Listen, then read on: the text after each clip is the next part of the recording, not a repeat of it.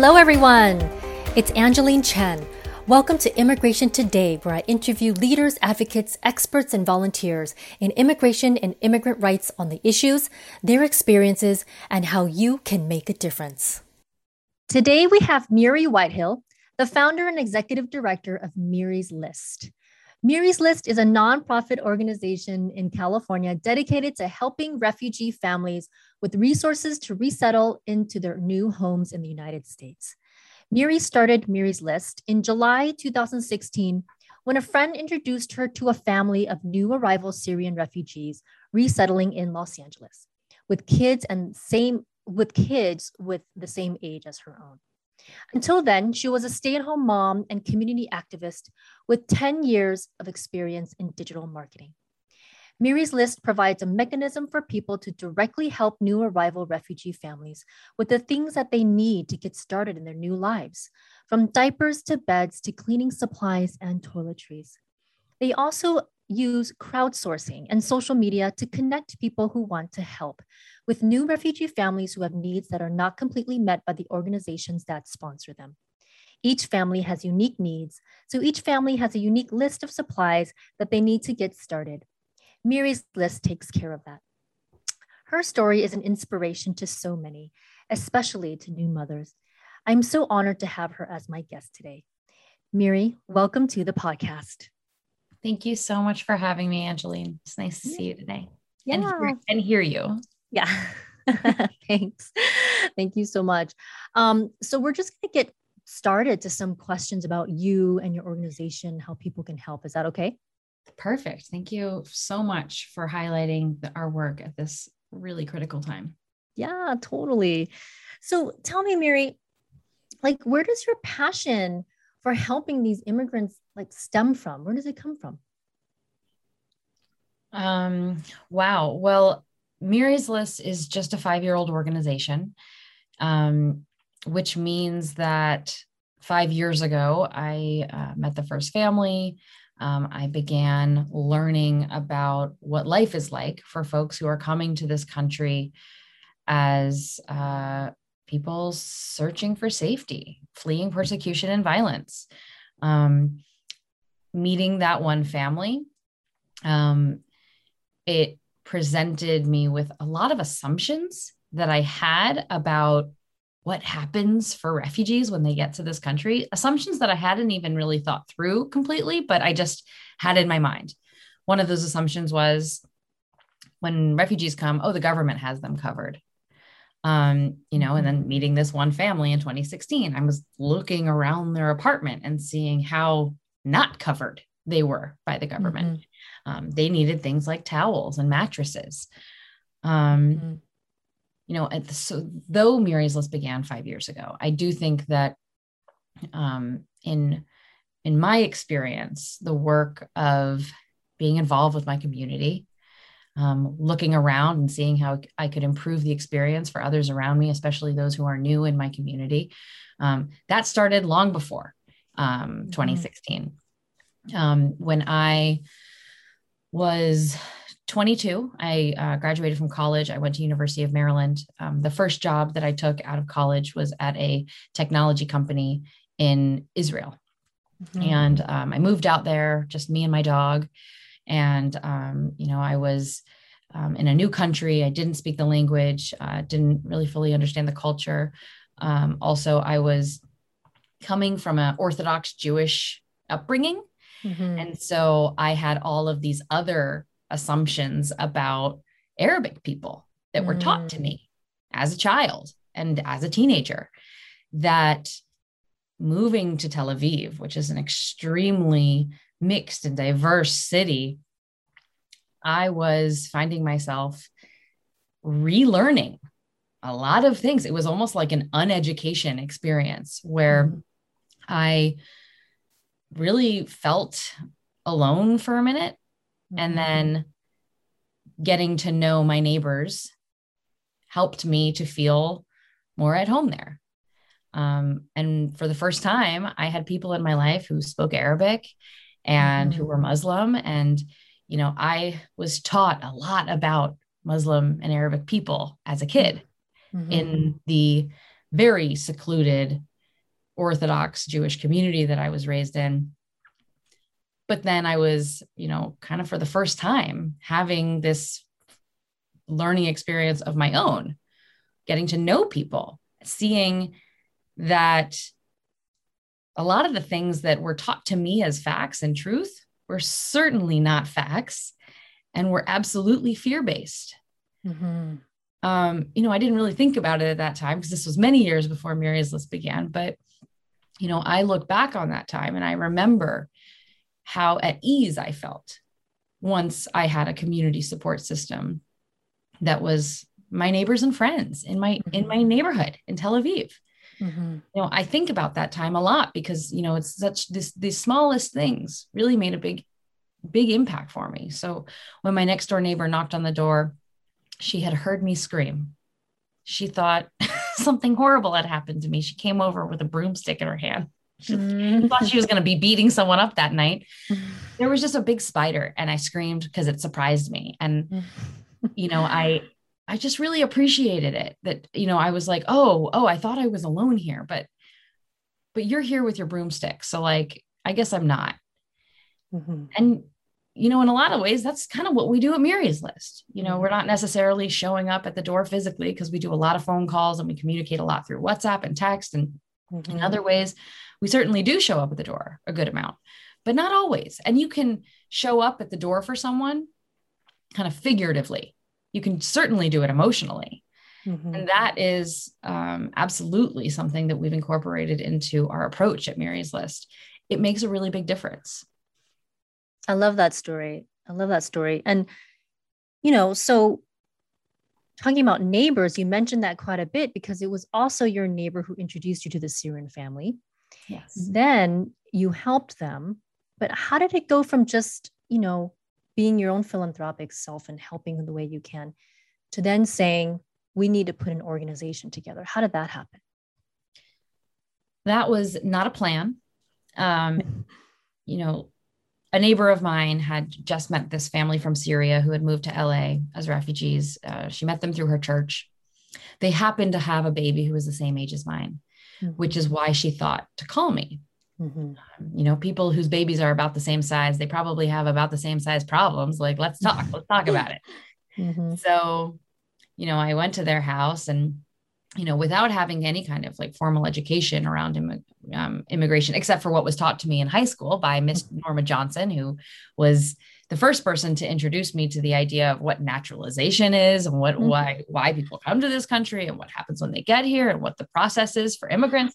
Mm-hmm. You know, I remember a lot of that stuff from high school, um, and you know, if my friend, my neighbor, Suzanne is her name, by the way Mm-hmm. She had called me and said, Hey, Miri, um, can you uh, start a nonprofit organization to help refugees?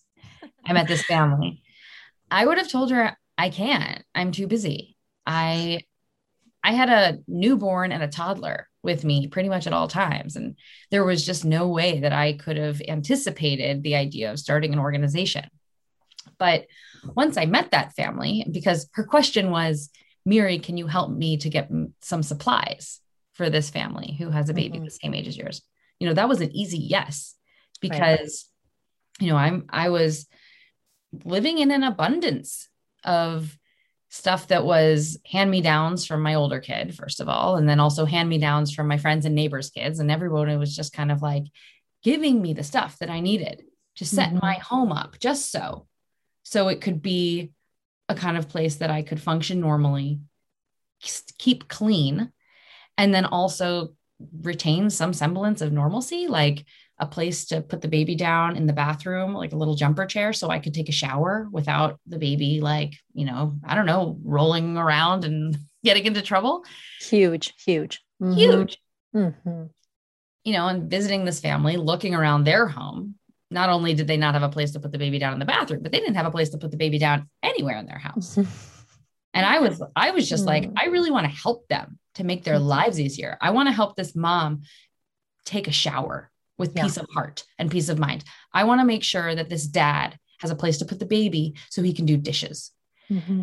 And, um, you know, once we had kind of walked around their apartment and uh, i called a friend of mine who spoke arabic he was on facetime with us and he was our interpreter mm-hmm. and you know he had never met them before but something about them sharing a language really allowed them to just be more open with him mm-hmm. than they could have ever been with me we were like you know trying to use google translate on our phones and it was just sure. not working and he was um he was able to make them feel comfortable mm. and um, which led them to be willing to be vulnerable mm-hmm. with me you know a stranger coming into your home and then asking to look through your cabinets to figure out what you need like that's a vulnerable thing mm-hmm. you know once we we compiled that first list which was about 40 or so items that they needed that included everything from furniture to garbage bags um, i went home and you know i i didn't even really consider is this a situation that is systemic because i was still like these are my friends these are my new friends and i'm right. going to help them with my friends um once i had shared their list with the people in my world and i did that through facebook originally. I just typed the list into a facebook post. Um then i saw my friends my family my neighbors passionately showing up to help, mm-hmm. wasting no time, showing up at my house that very day with supplies, going to Target, picking up cleaning supplies, dropping it off at my house, going online, downloading a grocery list for a traditional Syrian grocery list, mm-hmm. going to Target and or or even Costco and buying the big sizes of all the different spices and rice and olive oil and then showing up at my house the car full of groceries. Hey this is for the family. Mm.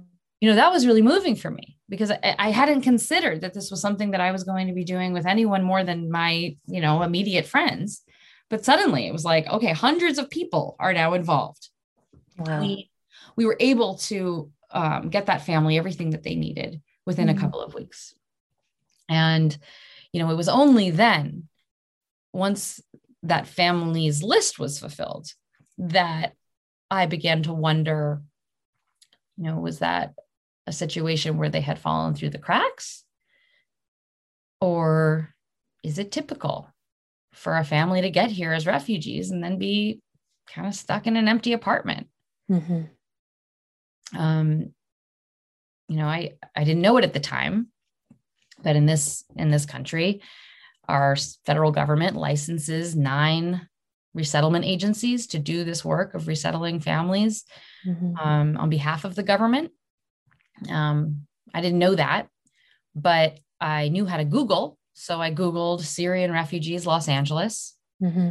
Um, I started researching and calling around to the resettlement agencies that were working in my city of LA. And um, that's how I found myself on the phone with a caseworker, um, mm-hmm. somebody who um, has since retired, but um, at that time she was in her 30th or 33rd year of being a caseworker at a resettlement agency. And she obviously had a ton of lived experience and insight. Um, you know, I was green. I was literally had met one family right and had no other experience mm-hmm. um, but she said something that really kind of stopped me in my tracks and and she said you know today like the day of our phone call this was in 2016 she said today i am responsible for about 10 times more people than I was responsible for 10 years ago mm. doing the same job. So 10 years ago, I would have 20 to 30 people on my list. Um, today, I have two to 300 people on my list that wow. I'm responsible for. And that kind of gave me the context that I needed to understand all right, the situation that that family was in. Now I understand where the gap is. There's a caseworker who can't possibly be responsive to the needs of hundreds of people. Mm-hmm. One agency, how are they supposed to navigate? The, there's, you know, one family. This family was five people. They had the baby. They also had five year old twins and mom and dad. Each of the individual human beings in that family have their own unique needs mm-hmm. emotional needs, physical needs, social needs. They need and deserve individualized attention. Mm-hmm. That is just not possible when there is one person who's the point of contact for all of these people. Mm-hmm. And, you know, that kind of solidified the need for me in terms of, okay, this is why me and my friends need to get involved. Mm-hmm. So, you know, in just kind of this like spur of the moment decision, I was like, in my mind, I'm like, okay, I'm going to make her think that I know what I'm doing. Because I, you know, I had, I promised I had good intentions. I was like, I was seriously concerned for her. I could mm-hmm. hear in her voice that she was maxed out and and worried about the people.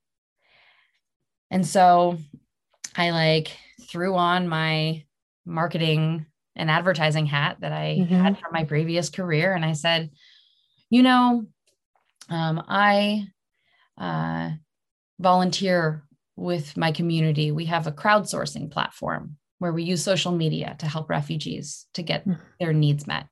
Is that something that might be helpful? Mm-hmm. We want to help get people's homes set up.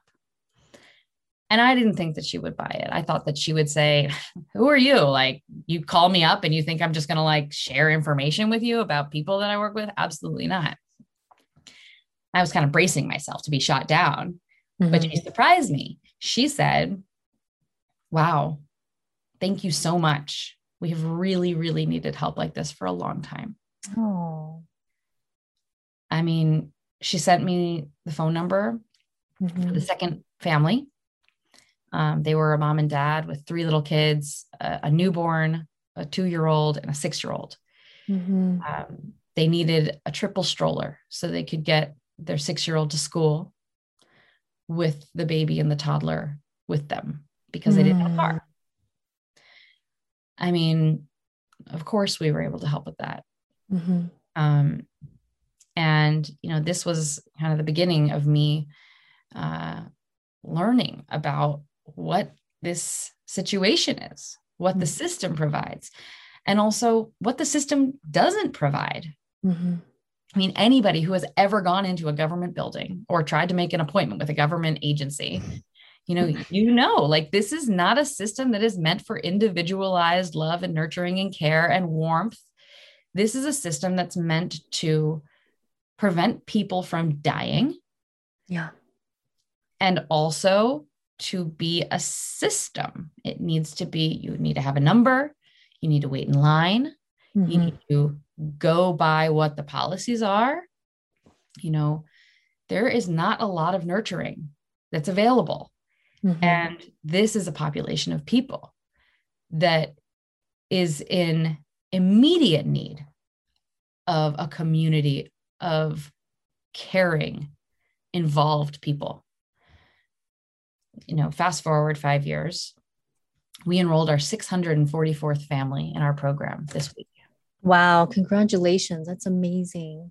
Thank you so much. Oh my gosh. The the last 5 years have been a whirlwind because so much has happened for immigrants mm-hmm. in the mm-hmm. United States since 2016.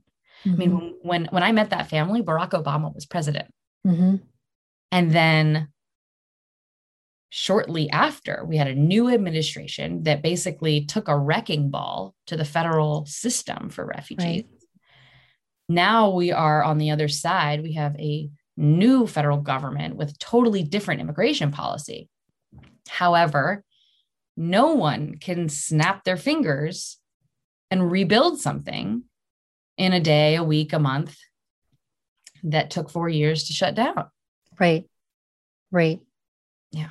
Tell, tell, yeah. I mean, this is a great segue. What is Miri's list like now? So how staff, again, you mentioned how many families, that's, that's amazing. Location, demographic, you know, tell us a little bit about where you are now. Yeah. So we're a 501c3. Um, great. We um, have a staff of uh, 12 people um, and three kind of core volunteers that are involved in a day to day way. Mm-hmm. Um, all of us are working directly with families in some capacity, uh, myself included. Um, we are relying on the support from literally hundreds of other volunteers mm-hmm. who are contributing in many, many different ways, both directly with families and administratively. Um, we enroll 25 new families every month in our program. Mm-hmm. The program, it now goes beyond making lists and filling homes with stuff. Mm-hmm. Um, it's 12 month uh, engagement with the family. Um, we take them through our three pillars, which are survive, hive, and thrive. Mm-hmm. Um, basically, doing a needs assessment, addressing the most urgent needs up front. The second phase being hive to connect that family with a community support system, mm-hmm. helpful volunteers who are available to help with things like learning English on Zoom, mm-hmm. um, just like this, but with noise canceling headphones and a lot more chaos behind you, mm-hmm. and getting to sit with someone once a week for 12 weeks and just talk. You know, in wow. addition to to gaining language skills, you, there's also friendships that are developed. Mm-hmm. And it's very important that we have friendships with people outside our family. Oh, definitely. This is this is um, part of our human experience. Um, and then, you know, ultimately, what we want for all of our families is they get to that third phase, which is called thrive, um, and a you know a general sense of well-being, a sense of belonging, um, mm-hmm. a sense that you have a community support system to rely on. You can lean in, and you can also give. A mm-hmm. lot of our families stay involved as volunteers. Um, the service component of Miri's List is really important for mm-hmm. literally everyone. Like it keeps me going. And then also for graduates of our program mm-hmm. who continue showing up. Hey, I, I, know that I'm not in the program anymore. I'd really like to help as an interpreter. Let me know if you mm-hmm. ever need mm. somebody who speaks Dari. I, am your person. Mm-hmm. It's very helpful. And it's not only helpful for us, but it's helpful for the volunteer as well, who is now in a position of having an abundance. Right. Being able to give back. That is extremely fulfilling. Are these uh, families in Los Angeles area and how are they finding you? Our families are currently located in 17 states nationally. Wow. So most of the Miri's List families are here in California, um, San Diego, Orange County, Los Angeles County, Riverside County, Sacramento County. These are very, very um, hopping hubs for mm-hmm. our families. We work with a couple hundred families in Sacramento right now. Mm-hmm. Um, we're enrolling new families there every week. Um, San Diego, there's so many families that are arriving to San Diego right now, and it's going to continue like that. In fact, I've heard from people in the system that over the next six weeks, the Biden administration plans to bring in five times more refugees to the United States as arrived in all of last year. Mm-hmm, mm-hmm. So we're so very busy. You're very busy. Yeah. And where are they coming from? Right now, all of the families we enroll are from Afghanistan. Mm-hmm. Um, our families have um, some of some of them are coming directly from Afghanistan. Mm-hmm. Um, some of those people came on military planes. Um, those folks were not able to bring suitcases in most cases. They were oh. bringing just their documents and themselves. Um, some of our families um, had to go to another country to wait as asylees. We had a family who we enrolled last week who um, was waiting in Indonesia. Wow. Um, families coming through Qatar is quite common. Mm-hmm. Um, families are in lots of different situations. Um, some families are coming here with the SIV, the special immigrant visa. Um, mm-hmm. Um, they have the full support of their resettlement agency and caseworker for 90 days as um, allowed to them by the law. Mm-hmm. Some families are coming here on humanitarian parolee uh, as as parolees, and in certain cases, some of those people do not have access to the support of a caseworker and resettlement agency. Mm-hmm. So the challenges for folks in those situations are very different. Um, you know, all of these folks, regardless of which visa and which refugee status they came here on, they had to leave behind so much. They had to sacrifice most of what they own and love. Yeah. That feels like home to them.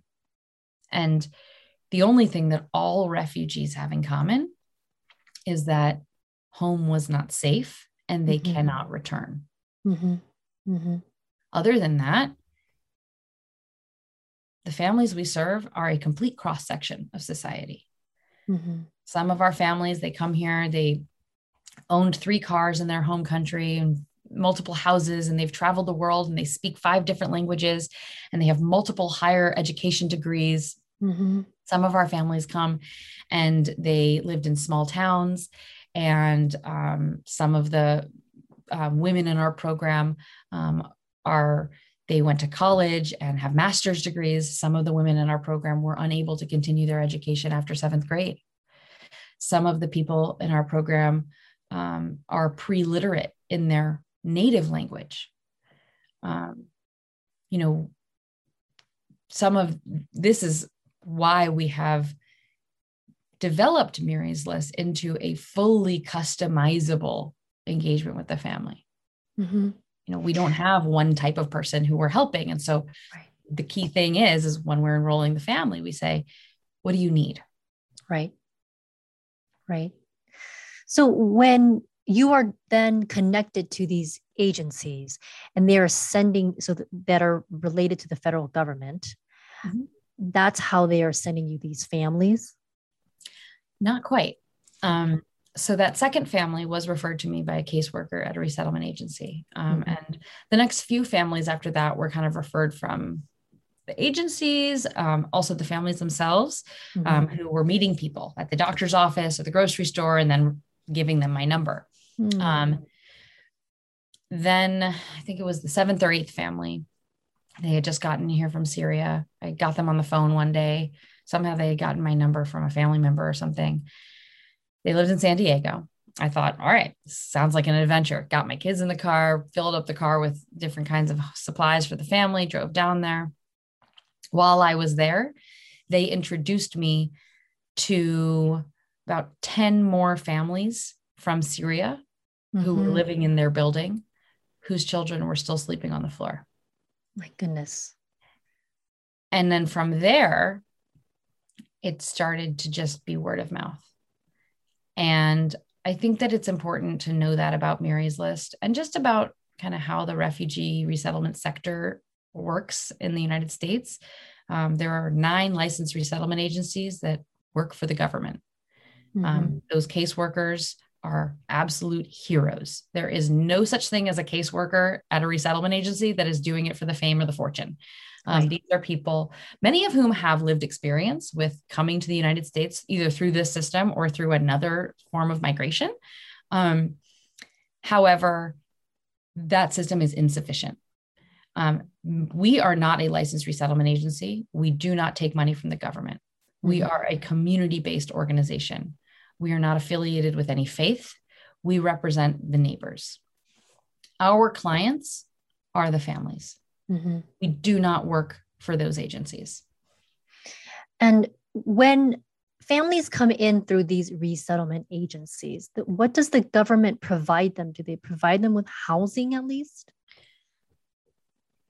Some sometimes families are provided with housing through their caseworker. Sometimes families are brought to somebody else's house and are now a family of five living with a family of seven in a two bedroom apartment.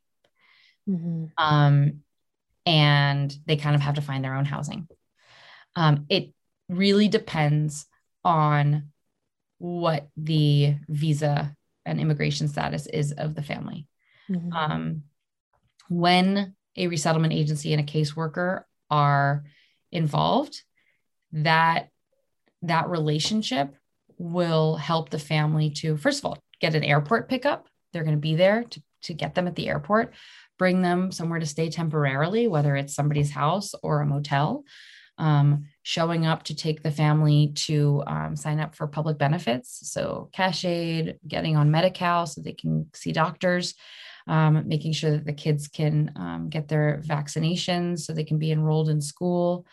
Um, the first 90 days is where the resettlement agency and the caseworker are really doing the heavy lifting. Mm-hmm. Um, and after 90 days, the relationship is typically over. I mean, the mm-hmm. case is closed. Um, you know, good luck. And, um, you know, there are plenty of examples of resettlement agencies that have programming that continues beyond 90 days. But for the most part, you know, that's what the system provides.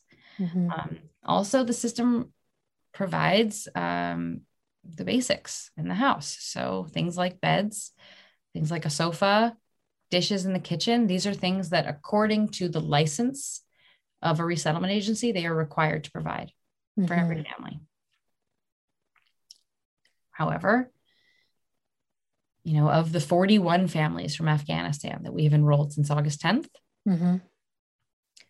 you know, and t- today is September 30th. So right. in the last eight weeks, mm-hmm. we've enrolled 41 Afghan families. Unbelievable. Four of them had beds. Mm. And so there is the system and how it's supposed to work. And then there's the system and how mm. it's actually working. And it's not a coincidence. And it's not, there's no one that is like, you know, mal- with malicious intent. Oh, let's bring a bunch of refugees and make them be in, living in empty apartments. That is not the intention. But that is the result of a highly downsized sector you know we have the fewest federal resources available to refugees as we had in modern history because the trump administration was literally dismantling it.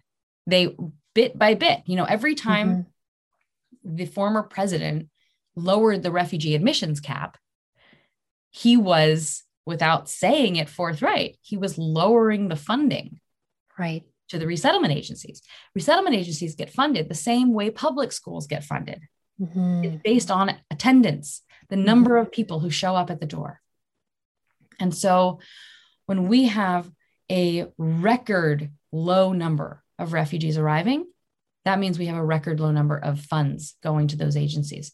During the Trump administration, over 100 resettlement agencies closed their doors permanently. Oh I mean, that means leasing the buildings to other companies, letting go of their staff, people losing their jobs, people retiring early. Um, and so, you know, in our current state, where we have a completely different immigration policy in the White House, um, which is what we want. We wanted that the whole time. This is a wonderful thing. Mm-hmm. However, you know, imagine using our school metaphor imagine that just here in Los Angeles, imagine that 100 schools closed over the, the last few years. And then the first move of the school districts to solve for that, to fix that, would be to bring in five times more students first. Impossible. It's impossible. We need more buildings. We need more trained experts. We need people on the ground. We need people who are just there to make sure that families are getting beds. Mm-hmm. You know, that that's just not happening. It's it's it would be impossible in the current state of the re- resettlement system for that to be happening at scale. And you know what I you know if it were up to me if President Biden called me up today and he said, Miri, what do we need to do to fix refugee resettlement right mm-hmm. now? Mm-hmm first of all, I, I have uh, a letter with some with some guidelines that I've written up for him. So you know, if he's listening to this, you know, please do call me up. I have some step by step, you know, what you can do. But you know, the biggest thing is that there needs to be a complete review of the funding structure mm-hmm. because to fund a system that is mo- primarily dealing with families with young children, to fund that system based on how many people arrive mm-hmm. means that there is no preparation possible. We cannot build businesses based on future money. Right. We can't hire people without giving them job security. How mm-hmm. can you bring in more caseworkers if you're only going to get the funding to do so after the need is there? Yeah. When the families have arrived. And what we're seeing at, you know, happening right now is the families fall through the cracks. Yeah. They're the ones who are wondering does anybody in the, the United States of America care how uncomfortable I am. Yeah. You know, imagine being in a new apartment with no furniture with mm-hmm. your partner and your one year old twins. Mm-hmm. What does one, what is one supposed to do if they don't have money and they don't know anyone and they don't speak the language? How do you get cribs for your babies? Right. Miri's List is not the only organization doing what we do. There are sure. community based organizations all over the country. We're actually part of a national coalition called the Hello Neighbor Network. Hmm. And there are plenty of organizations that are working in addition to what is provided by the government to make life easier and more comfortable for new arrival refugees. Mm-hmm. Well, thank you for organizations like yours. But it really shouldn't depend on you, right? It sh- so, like, again, this would be my personal opinion, but the government should take care of these people. Um, and that's why we have podcasts like these to try and spread the word and let people know. Because people are hearing on the news that refugees are coming in from Afghanistan. But do they know what happens to them after? You know, so you're providing the education on this and to open people's eyes the way other people did that for you, right? Um, could you give us an example of of a family you helped where it affected you personally or you we're really personally connected um, with. Can you give us an example of that? I mean, I am just moved by the heroic acts of parenting that is just inherent to the experience of coming to this country as refugees.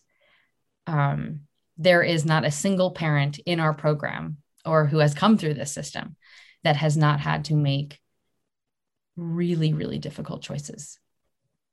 Um, choices that are based on what will be the best thing for their children, particularly their girls, but especially for all for for their children. Period. Mm-hmm. And um, you know, these last six weeks, we've enrolled a lot of families that were not didn't have time to plan for this right. and um, that's really difficult because there's you know with a big trip there's a lot of planning involved like just logistically like oh what am i going to put in my suitcase well what if you can't bring a suitcase mm-hmm. but it's not just what goes in your suitcase because it's also about emotional planning mm-hmm. before a move it's like you need to like think about it you need to like imagine yourself in your new space well what if you don't know what your new space is going to look like what if you don't know which city you're going to end up in you're just going to get on a plane and well, I'll see where I end up. Mm-hmm. And you know that's that's a situation for a lot of families in our program and i've been this past couple weeks i've had the opportunity to work with a family uh, the jawad family they're from afghanistan mom dad mm-hmm. and a little one she's two years old and mm-hmm. Um, they live in virginia um, so i mm-hmm. haven't gotten a chance to meet them in person yet um, i'm from maryland so i mm. um, I just really want to go out and, uh, you know, visit my family and friends, but then also meet all of my new family and all of my new friends that I have in the DC area that I just didn't know when I was there. Um, and, um, you know, I was particularly moved by this family because when I called up, you know, they had filled out our application, been accepted to our program, and I called the number and it had been listed as with a man's name. So I assumed that I was calling Mr. Jawad. Mm. And um, and I did. I called and he answered and he was. I said, "Hi, it's Miri from Miri's List. Um, we, you know, I wanted to welcome you to our program." He said, "Who? What? What's Miri's List? I don't know." And then I hear another voice in the background, and then I hear him talking in Dari, and then I hear a shuffle, and then I hear hello, and it's a woman's voice, and um, I say, Hi, this is Miri from Miri's List. She goes, Miri, it's so good to hear from you you know, I have been following your organization on Instagram for years. And I always said that if I come to America, the first thing I'm going to do is apply for Miri's list. I was just like so surprised by this. I was, it was just not what I was expecting. And first of all, she had like beautiful English, like better than you or me. And mm then also she had done so much, she had known about us. She had all this background information about Miri's list and she had done the research and the day that they arrived sure enough they applied and and you know, I was really just really impressed and moved by by that because there is just so many moving parts mm-hmm. that come with picking up your family and moving to a new place, even under quote unquote perfect circumstances. Like if everything is ideal, that's going to be really hard. Mm-hmm. But, you know, I just could hear so much just like excitement and passion in her. And then I heard her talking with her husband, and then he got excited and passionate too. But, but it was really, you know, it was this mom who was like, this is my plan. We're going to come to the United States. We're going to apply for this program. I've already been like paying attention to what they do for a couple years. And, um, you know, when we were do- while we were doing her needs assessment, you know, I was asking things like, "Do you have beds? Or, or do you have a bed for your kid? Do you have a bed for you and your husband?" And at that point, they did not. Um, so we were wow. able to, you know, ask them things like, "Do you prefer a soft mattress or a firm mattress? Mm. What color mm-hmm. bedding do you want for your daughter?" Um, mm. She she wanted rainbows and unicorns. So we sent her Aww. rainbows and unicorns. And um, if you look on our Instagram page, you'll actually see a picture of this beautiful little one in her new bed.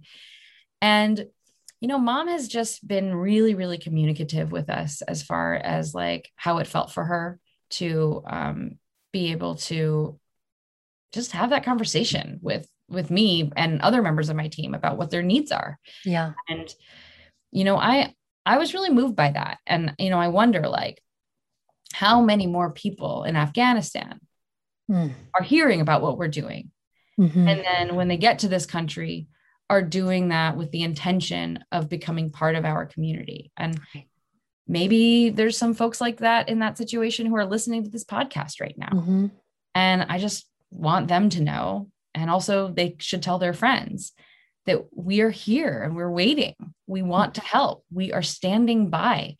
We love sending beds to families. I have sent 44 couches in the last eight weeks. To wow. People. And so, you know, it's not just about what do you need to survive, mm-hmm. it's about what do you need to set your home up so mm-hmm. it feels like your home. Mm-hmm. No, the, I love it. Oh, sorry. The, um, there's one other thing I wanted to share with you that really kind of stopped me in my tracks this week was was on the phone with another another mother um, uh, Mrs. Yazdani. Um, she is here with her husband. They have a six year old and a two year old. They live in Northern California. Um, they got here, I believe, August 12th from Afghanistan. And um, we were talking to her on the phone and doing that initial needs assessment. And when I asked her about area rugs, I said, "What color do you want for the rugs for your living mm. room?" And you know, if if you don't know Afghan anyone in your life who is from Afghanistan, um, I want just want to share that having rugs on the floor is very, very important because mm-hmm. Afghan culture, you sit on the floor, you drink tea, meals or picnics, like it's very much part of the culture. And a floor with no rug is highly, highly uncomfortable for for anyone. It would be, but like particularly for Afghan families. And so sure. we consider rugs an emergency item. Um, mm-hmm. Um, we send that out right away. Anyway, so I asked her, what color mm-hmm. rugs do you want? Usually, families in our program, they ask for Persian style rugs. It's just, yeah, you know, that's kind of the style that um, is very, very popular. Mm-hmm. And Miss Mrs. Yazdani said to me, she said, um, in our house in Afghanistan, we had cream colored rugs. Mm. Could you send cream colored rugs so we can have like the same color that we had in our old house? Mm-hmm. And like, I mean, that just just gave me chills. I was I was just like, yes, of course. Mm-hmm. We'll send you two really big cream colored rugs. And like I thought it was just so beautiful that she was just like expressing that to us. Like, I want this, and here's why. Because mm-hmm. really what she was saying is that she wants her her new house to look like home. Yeah. Yeah. It's beautiful. It's beautiful. Um, thank you for sharing those stories. How can people help? How can people volunteer? How can, you know, people donate? Tell us. Um, Miri's list relies on the help from volunteers mm-hmm. in so many different ways. Um, we have a lot of volunteers who are working virtually we also have volunteers who are in person. I have someone in our welcome workshop behind my house right now packing kits for families um, with uh, supplies like toiletries and cleaning supplies and face masks and backpacks. Mm-hmm. Um, we regularly need the support of people um, who can give what they have. So, whether it's one hour or they can make a donation or host a fundraiser or do a supplies collection. I mean, these are things that keep us going. Um, we have a volunteer page on our website, and um, there's lots of information in there about various ways to contribute. Um, I wish that I could just have an easy and short answer to that question because, you know, if we had one volunteer job, that I'd be like, oh, yes, this is the thing that you should do.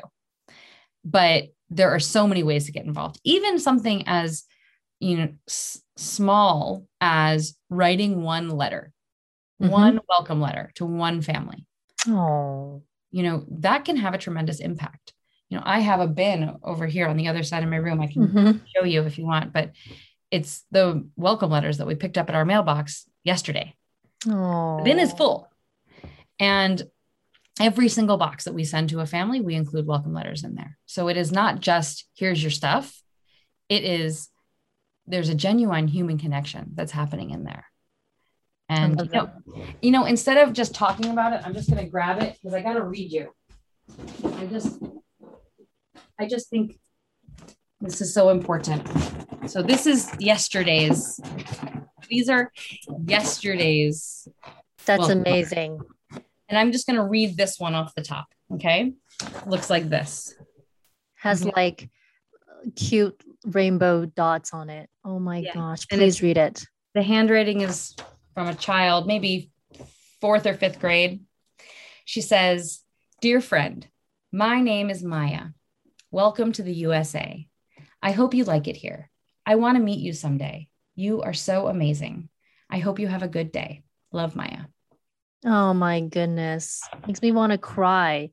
That is super sweet. Here's another one. It has. So this has a drawing with clouds and flowers and stars on it. Oh my goodness, read that one. This one says, Dear friend, salam, welcome to America. It takes a lot of courage to move to a different country, and I admire that about you. You will do great here. You will enjoy all of the food here. It is very good. From Oh, that's super sweet. Thank you. I mean, we could go on and on, but yeah, you know, as far as the how can people help, whatever you have to give, that's where we want your help. Mm-hmm.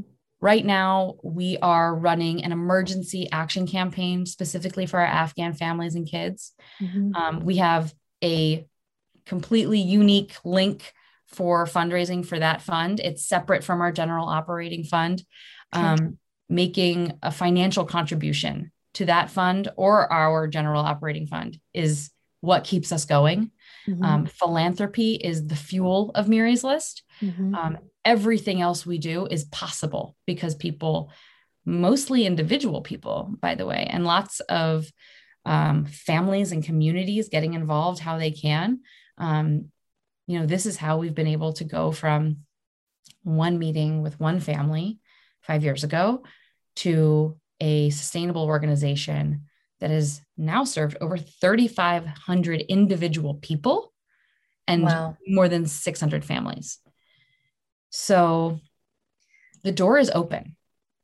And I'm just so glad you're here. Like you you got involved and then like never left. And I'm just like so stoked to be Aww. here with you. And thank you so much for just keeping Miri's list close to your heart and no, just being proactive no this is this is absolutely great we're going to be um, posting the website for the organization and the social media links right and so basically to find you it's mirislist.org that's it m-i-r-y-s-l-i-s-t dot org mirislist.org and they can volunteer they can donate to either fund both funds are there operating or the they're all there fund. That's Great. right. And in November, we will be launching our annual Friendsgiving with Miri's List. It's a fundraiser campaign.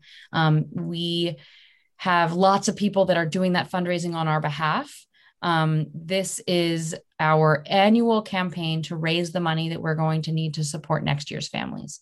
So anything that we raise in November is going to go towards the families that we enroll in 2022. And having the participation of many doing what they can, that's how we've been able to achieve all of our goals so far. So let's keep going. Totally. I mean, I can't even imagine how many you're going to get in 2022. So, yes, we have to have to fundraise for that. Yeah. Thank you so much, Miri, for your commitment and dedication to these families. Honestly, I've oh, I've been thinking about you through these years, and I'm just so glad you're here to talk about it with us. And you're still going, and you look great. Oh, likewise, and thank you so so much for this. Being proactive is just the most helpful thing, and um, and my guess is that there's a lot of folks who are listening to this that uh, work with people who are resettling um, refugees, immigrants, mm-hmm. um, and or, or maybe you know someone who is working with this population. My advice to you, even before you sign up to volunteer and to donate to Miri's list, um, call the people you know who are working with refugees right now. Mm-hmm. Ask them how they're doing. Mm-hmm. Send them dinner um, do what you can to show them that camaraderie, that support, that love. Let them feel seen by you because we are struggling.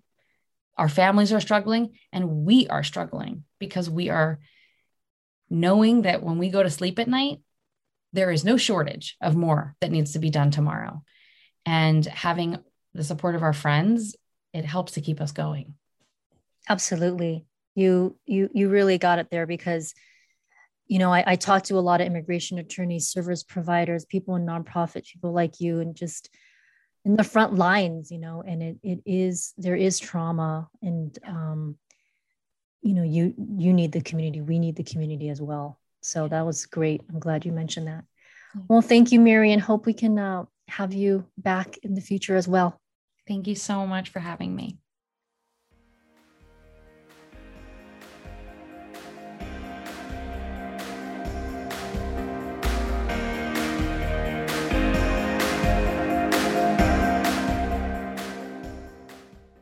This podcast is intended for general education and informational purposes only, and should not be regarded as either legal advice or a legal opinion.